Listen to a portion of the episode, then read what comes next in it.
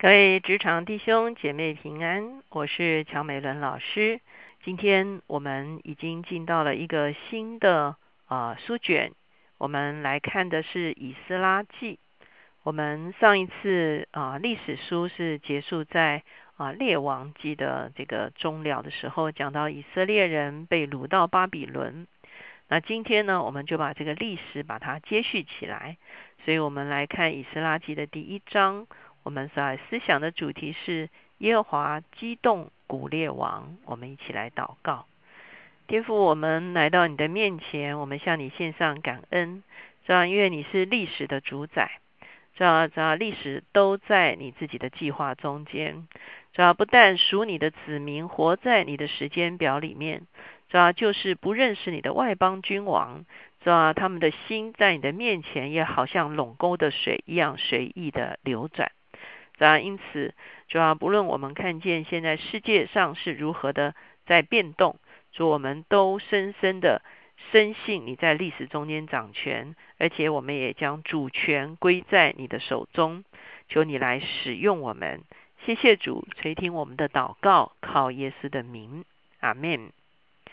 刚才呢，我特别讲到以斯拉记，我们又回到了以色列人的历史的这个脉络的里面。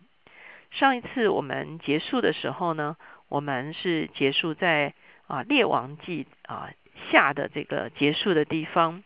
在列王记下结束的地方的时候呢，我们知道那个是以色列人南国犹大被掳到巴比伦的一个时刻，在主前五百八十六年。巴比伦最后一次来掳掠耶路撒冷，将他们的啊这个啊贵胄或者是一些啊百姓都带到巴比伦去，甚至也把他们倒数第二位君王约雅金带到巴比伦去了。而最后这一次被掳的时候呢，他们拆毁了圣殿，他们也拆毁了耶路撒冷的城墙。所以呢。啊，在历史的这个长河中间呢，我们称它是叫做所谓的贝鲁时期哈。那在贝鲁的时期中间呢，我们看见巴比伦帝国陨落了。如果以后我们有机会来看这个但以理书的时候，我们就会更清楚的看到这样的一个历史哈。巴比伦帝国后来被所新兴起来的一个帝国，就是波斯帝国所取代了。在主前的五百三十九年的时候，我们看见波斯帝国取代了巴比伦帝国，成为中东的啊新的强权哈。所以呢，无论这个巴比伦帝国看起来是多么的威势哈，他甚至将耶路撒冷毁灭啊，将以色列人完全的掳去。啊，可是呢，才不过还不到这个五十多年的时间，还不到半个世纪的时候呢，啊，这个五八六到五三九啊，中间还不到五十年哈，中间呢，波斯帝国就取而代之了。波斯帝国的元年是主前五百三十九年，波斯帝国所兴起的第一个君王叫做古列王。有些经文呢就会说波斯王古列元年，在第一章第一节。可是呢，有一些经文的翻译呢，是把它翻成塞鲁士哈，所以呢，啊，无论塞鲁士或者是古列，它指的都是同一位哈，就是波斯帝国兴起的第一任的君王。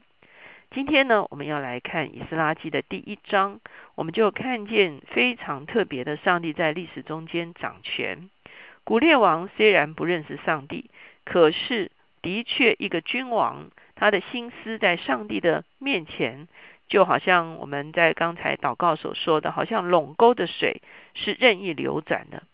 这个是在箴言中间，我们会看见君王往往都是凭着自己的意思来行。可是当上帝介入的时候，连这些君王所做的决定，都来向上帝所要成就的事情来效力。我们来看经文第一章第一节：波斯王古列元年。耶华为要应验借耶利米口所说的话，就激动波斯王古列的心，使他下诏通告全国说：经文里面讲到说，耶利米曾经预言，耶利米究竟预言什么呢？耶利米的预言是说，被掳的时间呢，一共有七十年之久。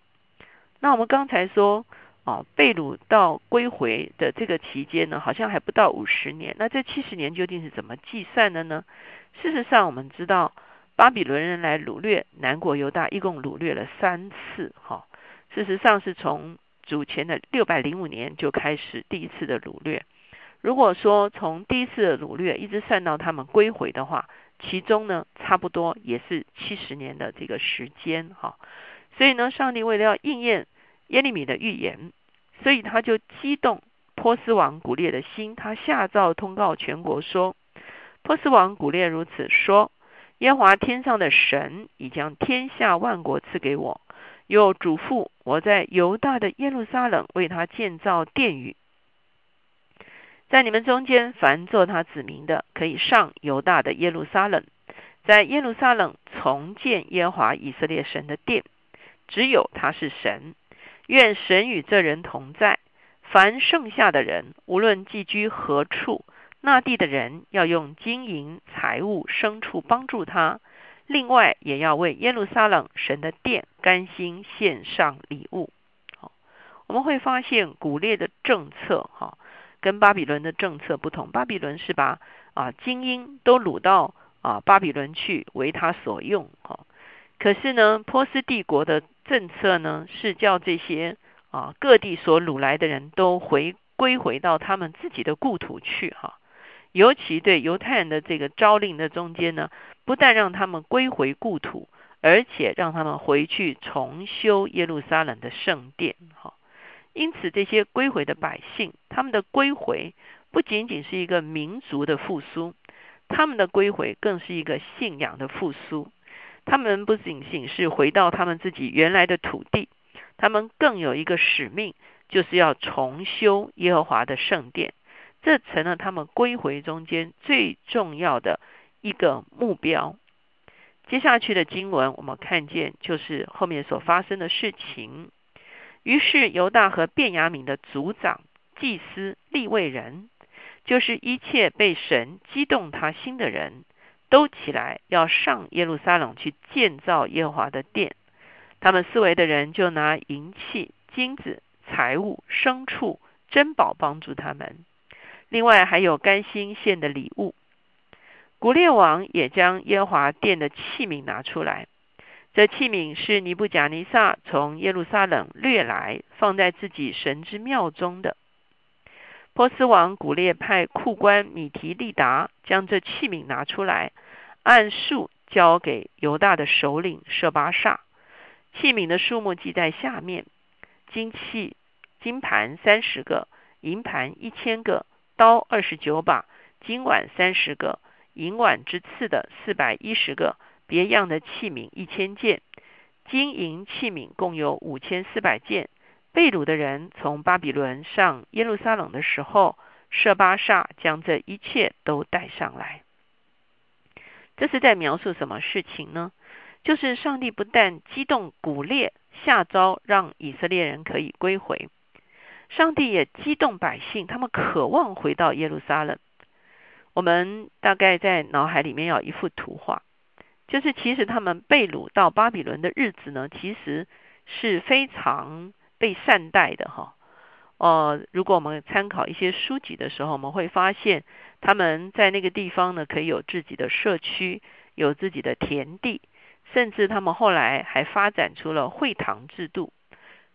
而且呢，他们将旧约呢渐渐的编纂成为典籍，所以呢，其实他们在巴比伦坦白讲就是过得还不错。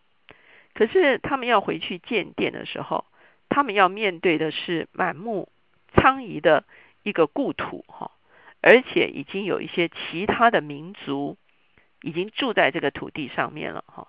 我们后面的经文会看见他们起了很大的纷争哈。可是呢，上帝仍然激动他们，让他们回去。为什么？最重要的就是要回到耶路撒冷去重修圣殿。耶路撒冷是上帝拣选安置他约柜之所在。耶和华已经拣选耶路撒冷，拣选西安，要成为他荣耀彰显的地方。所以呢，上帝让以色列人呢，啊，犹大人呢，他们就被激动要归回，而且。古列王也下令，当年巴比伦的尼布甲尼撒王怎么样拆毁圣殿，怎么样把圣殿中间的金器银器全部抢到巴比伦。现在古列下诏，要把这些金器银器全部还给他们，哈，好叫他们带着这些圣殿中间的器皿，带着他们的盼望重回故土，就是为了要重建圣殿。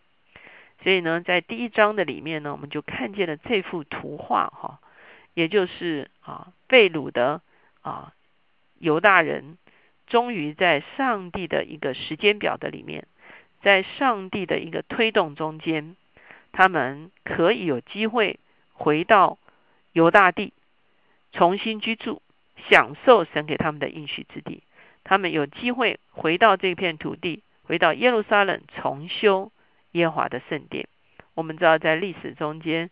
这个殿被称为是第二圣殿，好，在后面的经文中，我们就会看见他们如何将这样的一个圣殿建造起来。因此，我们很非常清楚的看见一件事情：上帝不但会感动我们个人，上帝也会在这些属人类的历史中间，他的手会介入在历史中间，他的手会搅动这个时代。他会把时代搅动成为合他心意的一个动向。我们要深深的相信，历史是在上帝的掌管之中。我们一起来祷告，亲爱的主耶稣，我们来到你的面前，我们向你献上感恩。主要因为你是掌权者，你是上帝所设立在地上的掌权者。主要当你执掌王权的时候，主要你要使用我们，将上帝的公义的治理带到这片土地上。